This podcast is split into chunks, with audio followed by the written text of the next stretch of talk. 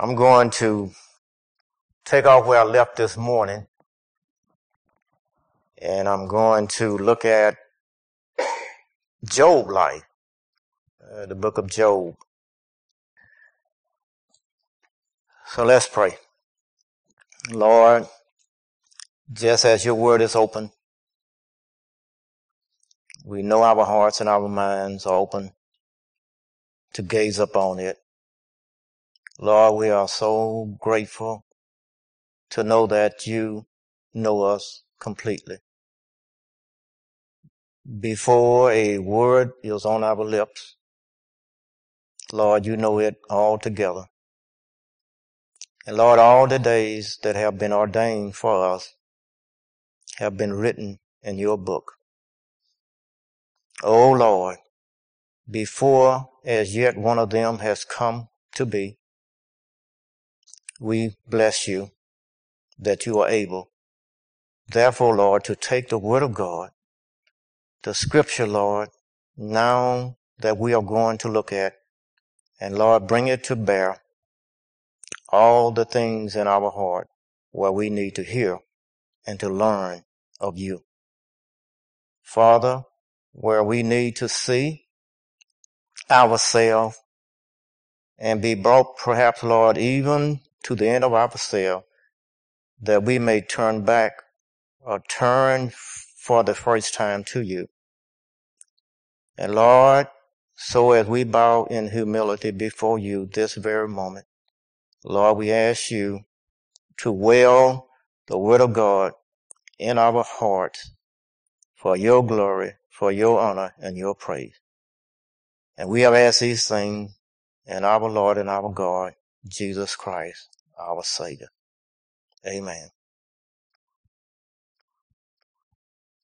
You know, I was just thinking how we want to do things for God, but yet God has perhaps only one thing for us to do and that may be it. And a good illustration of that is, I was talking to someone after church, is David. And I was just thinking about uh, David at home and the responsibility of a king. You know, the responsibility of a king over the nation of Israel was threefold. First and foremost, a king's responsibility was to uphold the covenant and the law of God. Uh, another responsibility of the king was to carry out justice and judgment for the people.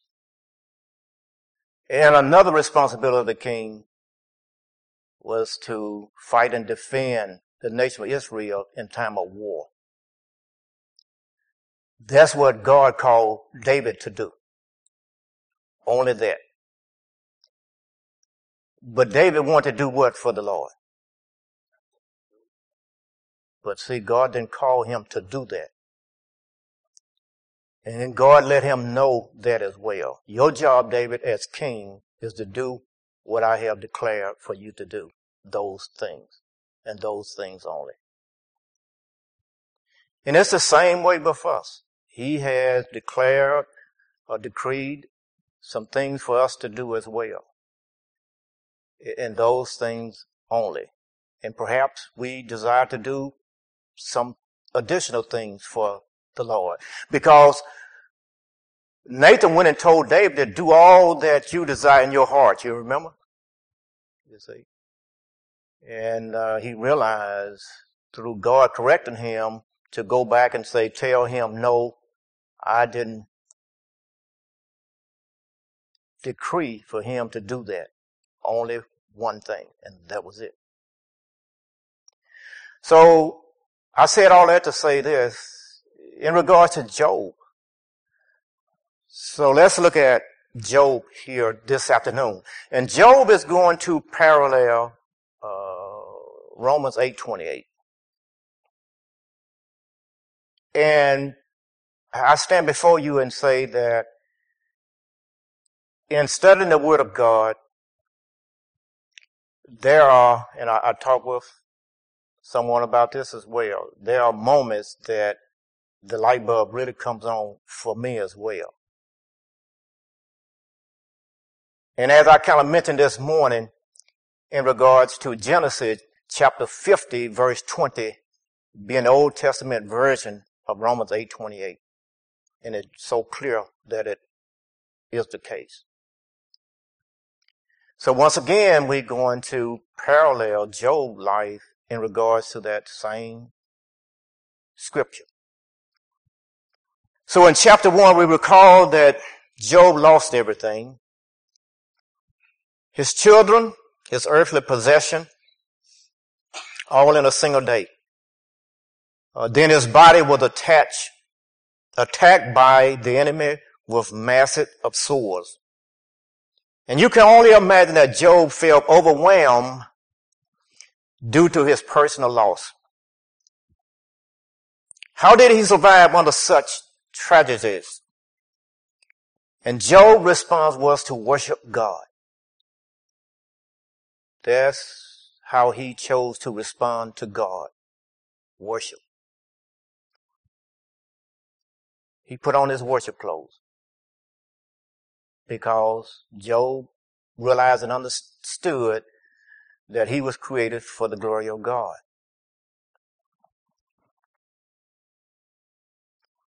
And it's always appropriate to worship, no matter what the circumstances may be. I was talking with a young man this morning. I was kind of hoping that he'd be here this afternoon. And he had mentioned, I woke up this morning in Orlando, Florida. And I got to Huntsville and I just wanted to go home and go to sleep. But he said, I just couldn't miss church. And he said, I'm so thankful that I did not miss church because the message has helped him put his whole life in perspective. And that was Brother Jared. Worship. That's the key to it all. You've got to worship. Anything that makes me need God, you see, is a blessing. And that's the way you got to look at it. Anything that makes me need God, I must consider the blessing. And that's what I really like about the Old Testament guys. That's how they looked at their lives. And we saw this morning Joseph. And we're going to look at Job here this afternoon. Now Job seemed utterly submissive and servant-like. It is the epitome of trust. The beautiful words of verse 21, and, and I apologize, I'm looking at Job chapter 1. And I'm looking at verse 21, and notice what Job said in verse 21. He said, Naked I came from my mother womb, and naked I shall return there. He said, The Lord gave, and the Lord has taken away. Blessed be the name of the Lord. That's how he looked at everything that was taken away from him and him being attacked. He, he belonged to the Lord. Do you remember?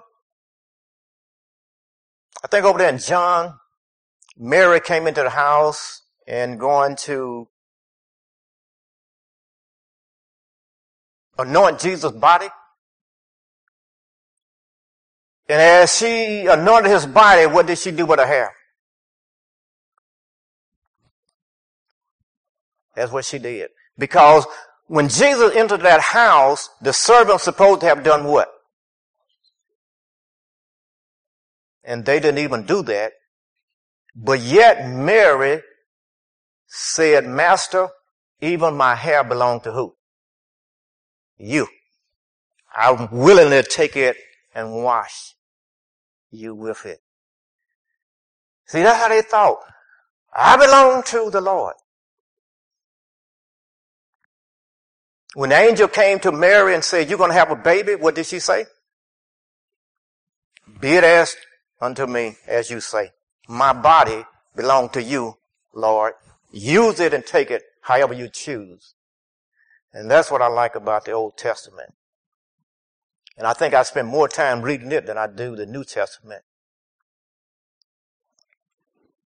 So that's why it's so important that we get the word in us that we can stand the storms of life just like Job did. And I heard someone say the most important thing about human is what come to mind when we think on God.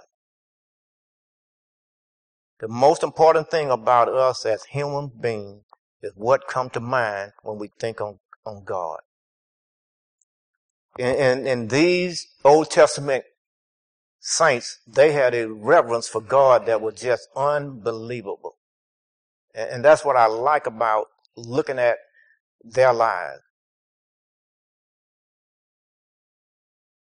And I can ask each one of you when you think on God, what comes to mind?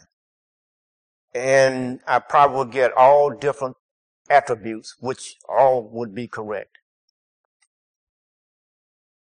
You know, God is love. You know, God is holy. God is righteous. God is good. When we think of God, what comes to our mind?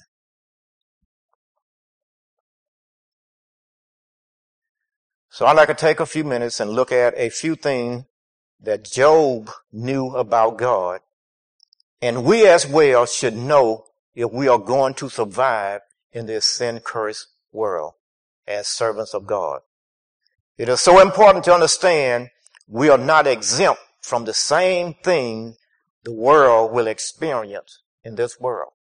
Just because we come to the Lord, it doesn't mean that we're exempt from all the problems that exist out there in the world. God people get those same things and experience those same things, but how do we deal with them is a different mindset. And we talked a little bit this morning about God is sovereign. And this is what Job knew about God.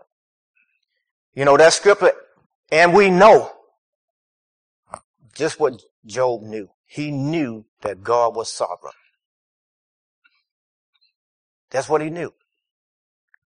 And we know that to be sovereign means to have all the power in the whole world and have all the knowledge in the whole world and to be free to use my knowledge and my power as I choose. That's God.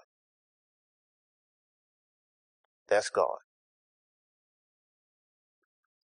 And you see what he's going to do with Job here. Now listen to these words in Job 121. Once again, the Lord gave and the Lord has taken away. Blessed be the name of the Lord. And this is a confession that God is sovereign and in complete control. That's what Job is saying when he quotes, when he say verse 21. That's what he's saying. God, you in control, you in sovereign, do what you want to do.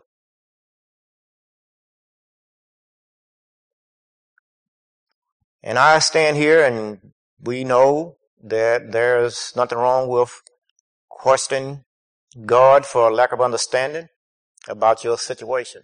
That's exactly what Mary did. And if you remember, Zechariah didn't do that. And by virtue of that,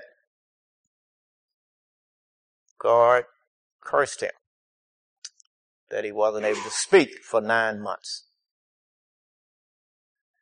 So it's one thing asking a question to God for a lack of understanding, lack of knowledge, but then it's another thing to question God.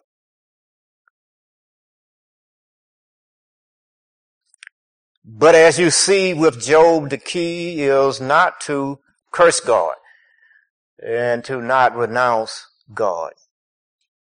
We serve a God who is big enough to be questioned by us. And he doesn't mind that as well. In fact about it, he invite those questions. Listen to these words, and you don't have to turn there in Job 42, chapter 42, verse 1 through 3. Then Job answered the Lord and said, I know that you can do all things and that no purpose of yours can be thwarted. Who is this that has counsel without knowledge? Therefore I have uttered what I did not know or understand things too wonderfully for me which I did not know. And that's his response to God.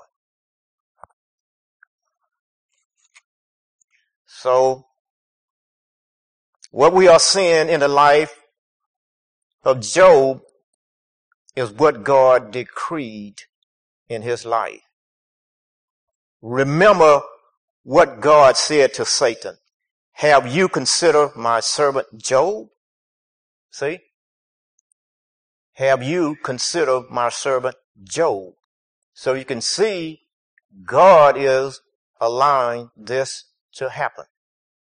He is getting permission to do this. This is God at work in the life of his servant and his servant accepts that as well. Job did not blame God for he knew God controls providence. And Satan could not do anything unless God permits it. So it's important to not only see God working in your life during the good time, but when it seems that evil has taken over, look for God in the midst of it as well. We know that God does not do evil, but he works in the midst of it for his glory and our good. Now, it's interesting that this episode, it says in the Bible, played out in heaven. But we know that sin cannot enter what? You know, so we got to kind of be careful of how we kind of interpret that. And I don't intend to get off into it right now, but I, just wanted to kind of say that. And see, the thing is, God chose Job for the simple reason he knew that Job would represent him well. That's, that's very, very key. I can count, I can depend upon Job to represent me well. Although Satan accused Job of being a mercenary. He said God created all things for his good pleasure and can do whatever he chooses with his creation. We was created for God good pleasure. That is something Job understood very well. And listen to these words spoken by Job's wife now. And this is what Job says to her. Job said to her, you speak as one of the foolish women who speak. Shall we receive good from God and not shall we receive evil as well? And all this Job did not sin with his lips. You know, so his wife began to say something to him, but he began to respond to her if I'm going to receive good from the hand of God, we also must receive this evil. But we cannot accuse God of doing evil. And we're going to kind of look at that and separate that some. So what Job's wife was saying to him, she was saying to him, why don't you just go ahead and give up? Job's life had completely fallen apart Instead of encouraging Job to be faithful, she was encouraging him to give up. And remember something I said a few weeks ago. God gives us our faith for, and I have to be careful with this as well. But I'm going to say the primary reason is for us to be faithful. Now we can utilize our faith to get other things. And, and, you know how uh, certain denominations out there say, you know, name it and claim it, you know, but our faith is not used for that capacity. But God has given you and I our faith that we remain faithful. And that's what we see over and over and over in Hebrew chapter 11. That's what we see over and over. Those individuals remaining faithful to God no matter what. So kind of think about that, why God has given us our faith. Because think about it. What is the word that we all want to hear one day? That's why he gives you your faith. Francis, that you may remain faithful all the way to the end, no matter what you go through. That's what he wants to do.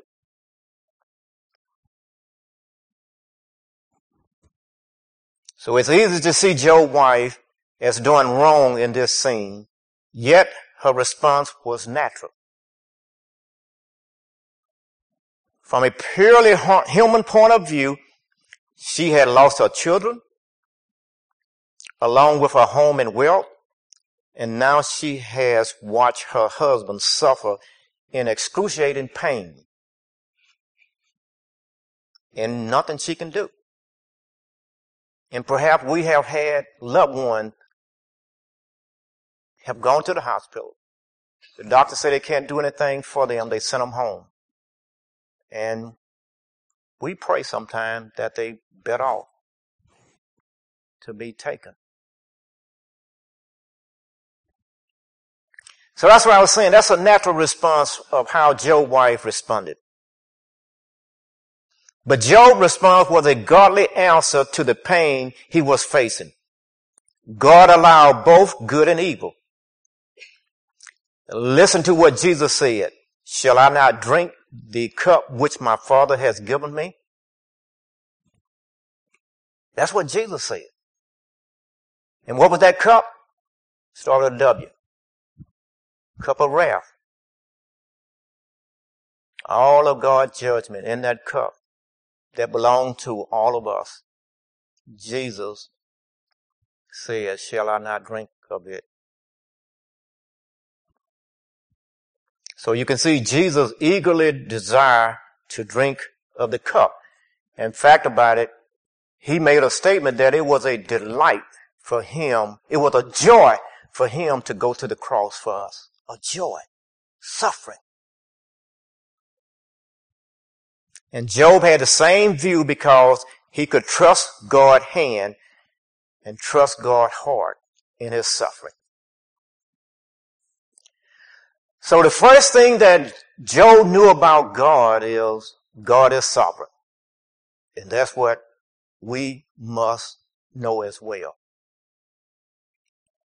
Here's another thing that Job knew about God is God is a just God. He is just. When life seems not to be going the way you think or has planned it, you must believe that God is just. He can't do no wrong. He is perfectly righteous.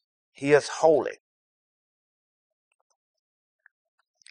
So when we say that God is just, we mean that he is perfectly righteous in his treatment of his creation. God is just and his justice is an indispensable part of his character in the same way that his love and mercy are indispensable. Without his justice, sin would run unchecked. And what I mean about that is God cannot do no wrong. Notice what it says in the last part of Job 122.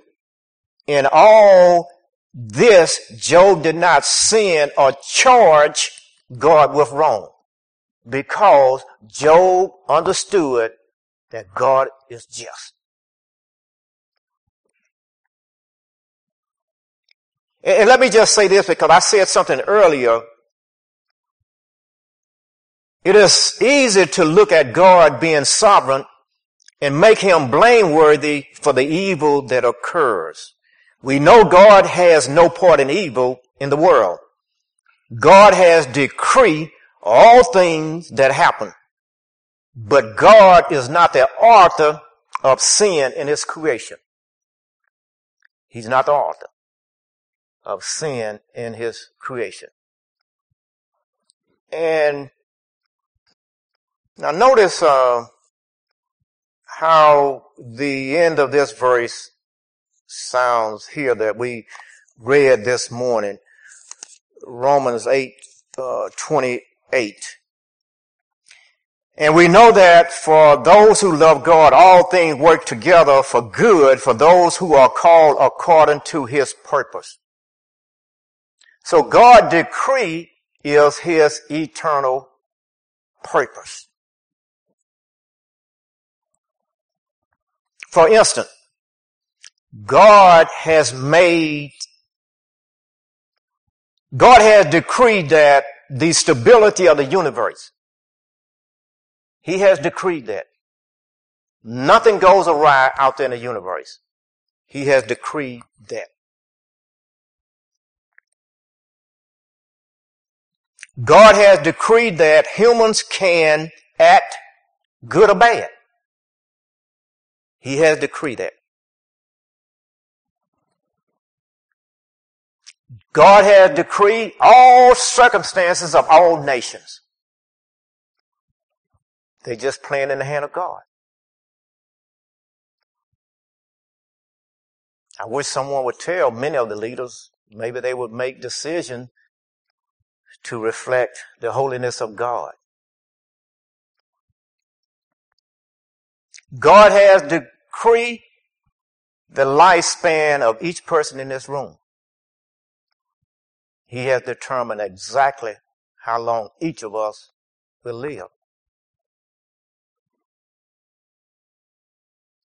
God has decreed how each one of us in this room is going to die. What did Jesus say to Simon Peter? You remember he said, Peter, do you love me? Do you love me? And then it went on down, down, and then Peter say, what about him? Hey, Peter, he is not your concern. What I have given you to do, you do it. But then he's going to tell Peter what? How he's going to what? He has decreed that. He has decreed that. I'm not afraid to die, but I often wonder how. I often wonder, how will I die?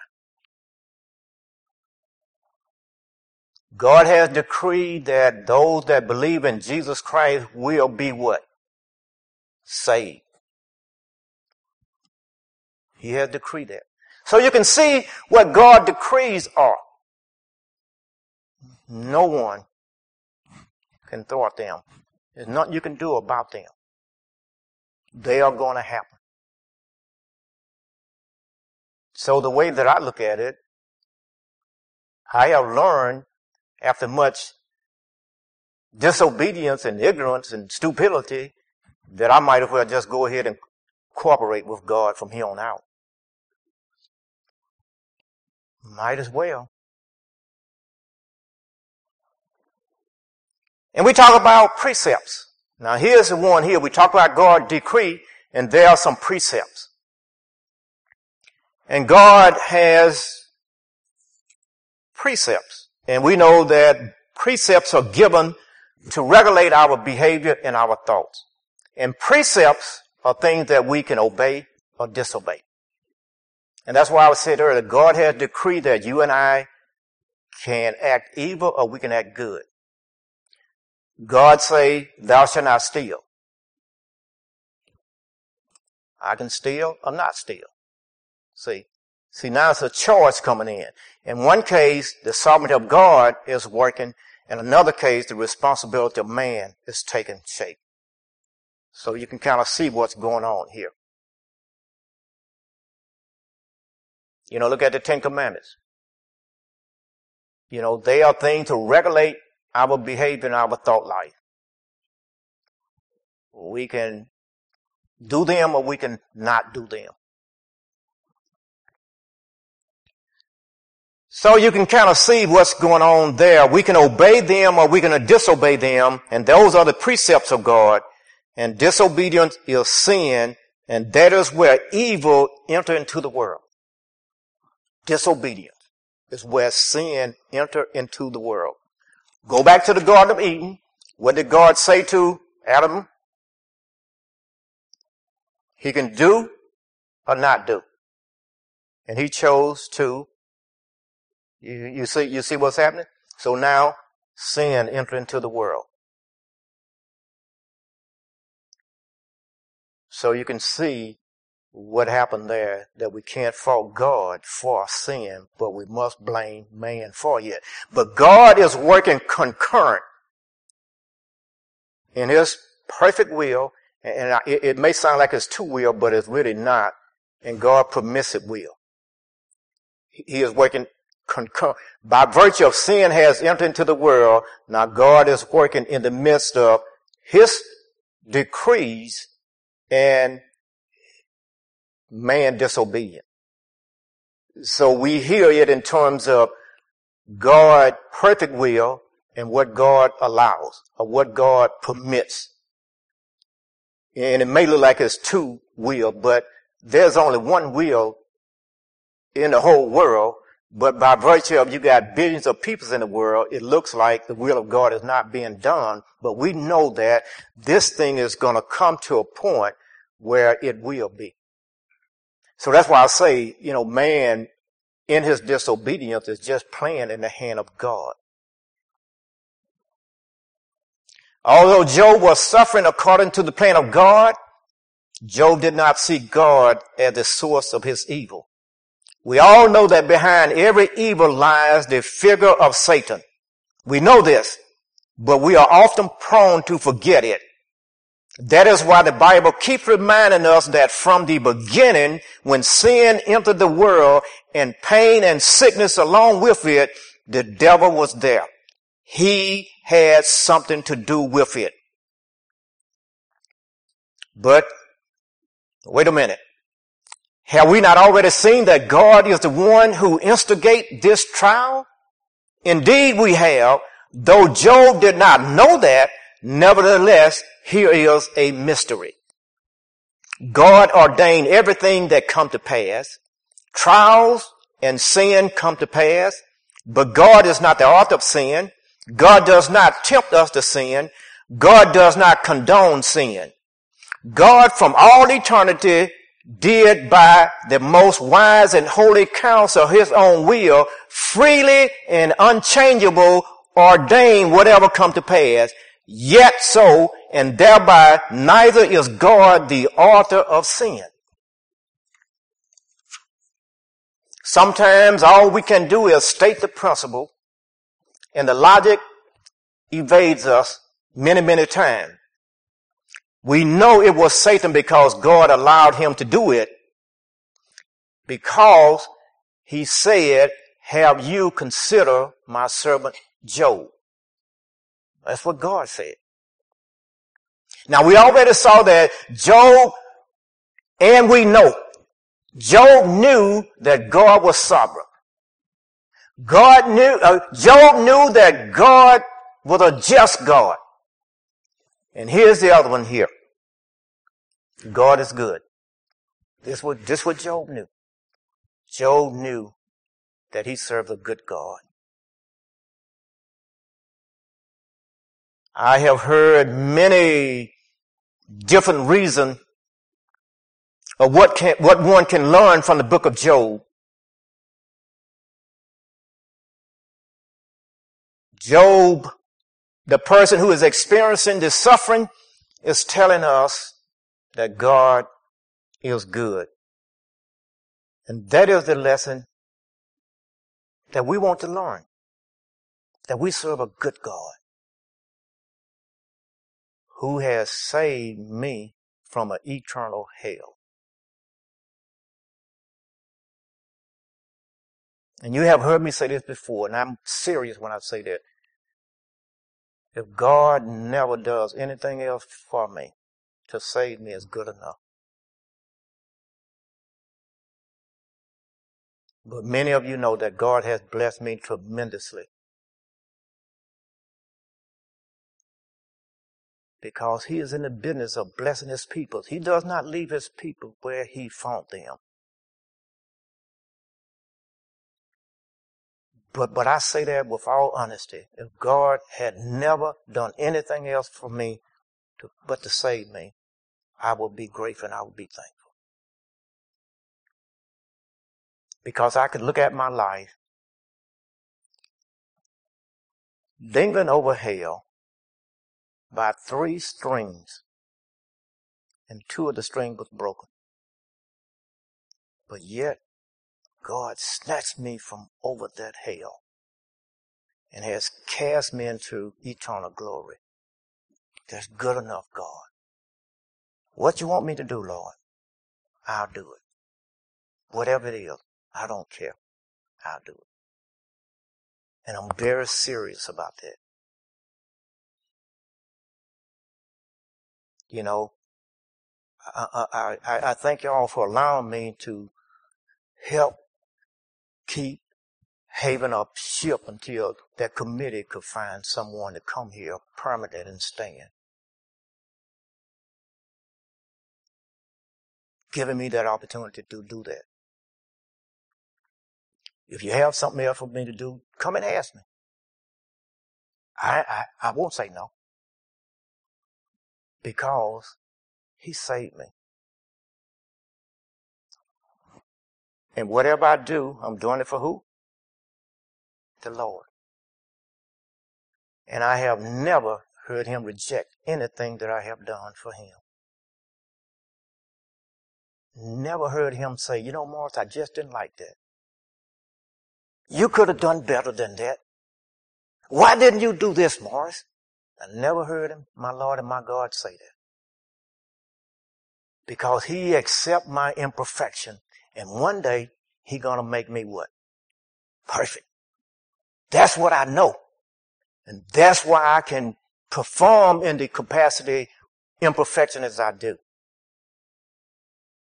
Because one day, he is going to make this old man perfect.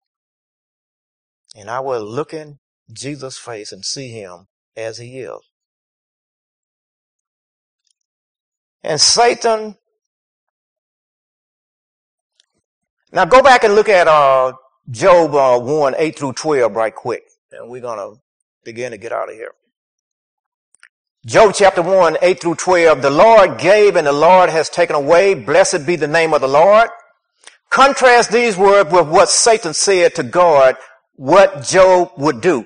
And the Lord said to Satan, have you considered my servant Job? And there is none like him on the earth. A blameless and upright man who fear God and turn away from evil. And that's why I had said earlier that God chose Job because God knew that Job would represent him well. And Satan answered the Lord and said, does Job fear God for no reason? Have you not put a hedge around him and his house and all that he has on every side?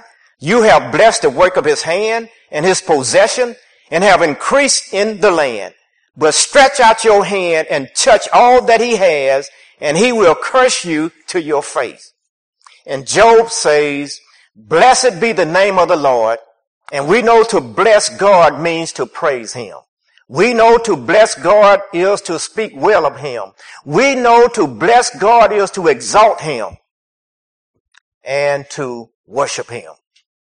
You do not do that unless a person is good. You can't do that unless a person is good going through what Job went through being attacked the way he was attacked, family, possession, and everything. And Job put on his worship clothes and he worshiped God. He praised God. He thanked God. He exalted God. And you can't do that to a person unless you believe that person is good. That's the only way that you can do that. I think of the chorus in the song, give thanks. Give thanks with a grateful heart Give thanks to the Holy One. Give thanks because He's given Jesus Christ His Son. God gave to us His one and only Son. So in those times of pain and suffering, remember God love endures forever. Just like I said this morning, someone may ask, Where was God when my little six month old baby died? God had a son too. He understands. And those are the kind of things that we got to keep in mind. Job loss was temporary, and we know that. And later in the chapter, God blessed Job with more than what he lost. It is so important that we view life out of the eyes of God. This life is not about us, but about God. This life is not about now, but this life is about eternity. That's what this life is about. And that's what God wants us to have the view of. And if you want to see someone that has their view on eternity, talk to Mr. Cooley. That's all he talks to me about is heaven. And it's almost like I want to go there now. That's all he talked to me about is heaven. Get him that Sunday school class, it's heaven. Leave out of Sunday school class, it's heaven. And that's the view. Well, what does uh, Philippians 4, 8 over there say? Finally, brethren, think on what? These things. And what are those things? Whatever is true. Who is true? Whatever is pure. Who is pure? Whatever is just. Who is just? Whatever is lovely. Who is lovely? Whatever is honorable. Who is honorable? Whatever is commendable. Who is commendable? Whatever, if there's any moral excellent, who is moral excellent? That's what that verse is saying.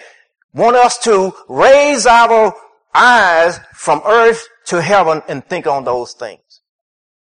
And some days at work, what I would say is this. I don't sit there in three or four hours. I will get away from my desk. I say, Lord, I say, I've been sitting here for three hours and hadn't even thought about you. Lord, forgive me. I have sat there for six hours and hadn't thought about the Lord. But yet he has not taken his eyes off of me. So, in closing, I close with Romans 8:28 as we looked at this morning. And I repeat this because it was just, I almost to, hate to say a revelation, but in the studying to really see the Old Testament equivalent of Romans 8:28, it really, really blessed my soul during the week. It really, really did. And it blessed me so that I really, it almost like the, my life in Christ just changed. To, to really see Genesis 50, 20 and how Joseph looked at good defined the way God defined it. It just made me say, I got to change my, I got to renew my mind of what I think good is now. And I got to look at good from God's perspective. Because I understand now what God is trying to do. Hear me say trying to do what God is going to do, what God has decreed in my life is to conform me to the image of Jesus Christ. I might as well cooperate with him. So Romans 8:28 and we know that for those who love God all things work together for good for those who are called according to his purpose. We know that because our God is good and he is good all the time. You might have heard me say that in God economy, there is no such thing as evil. Because look what he does with evil. He works it. And if my memory serves me correctly, in Greek or Hebrew, I'm not able to find that as well in the economy of God. I could be wrong, but we see what he does with the evil. In God economy, only what is perfect and good. But in this sin cursed world, what we experience as evil due to the fall of man is working everything for our good for those who love God. Let us pray. Lord, we just thank you for the opportunity to stand and proclaim the word of God. And to stand and proclaim it to individuals I see that truly, truly love you, Lord. And Lord, as we looked at this morning, we consummate this day uh, looking at it from Job perspective. And Lord, as always, so profoundly rich, we ask you, Lord, to seal it to our hearts that we may use it, Lord, for your glory and your honor and your praise. Lord, we want to love you perfectly more than we do. We ask you, oh God, to enable us to do that by your power. And we ask these things in Jesus' name. And all God people say, Amen.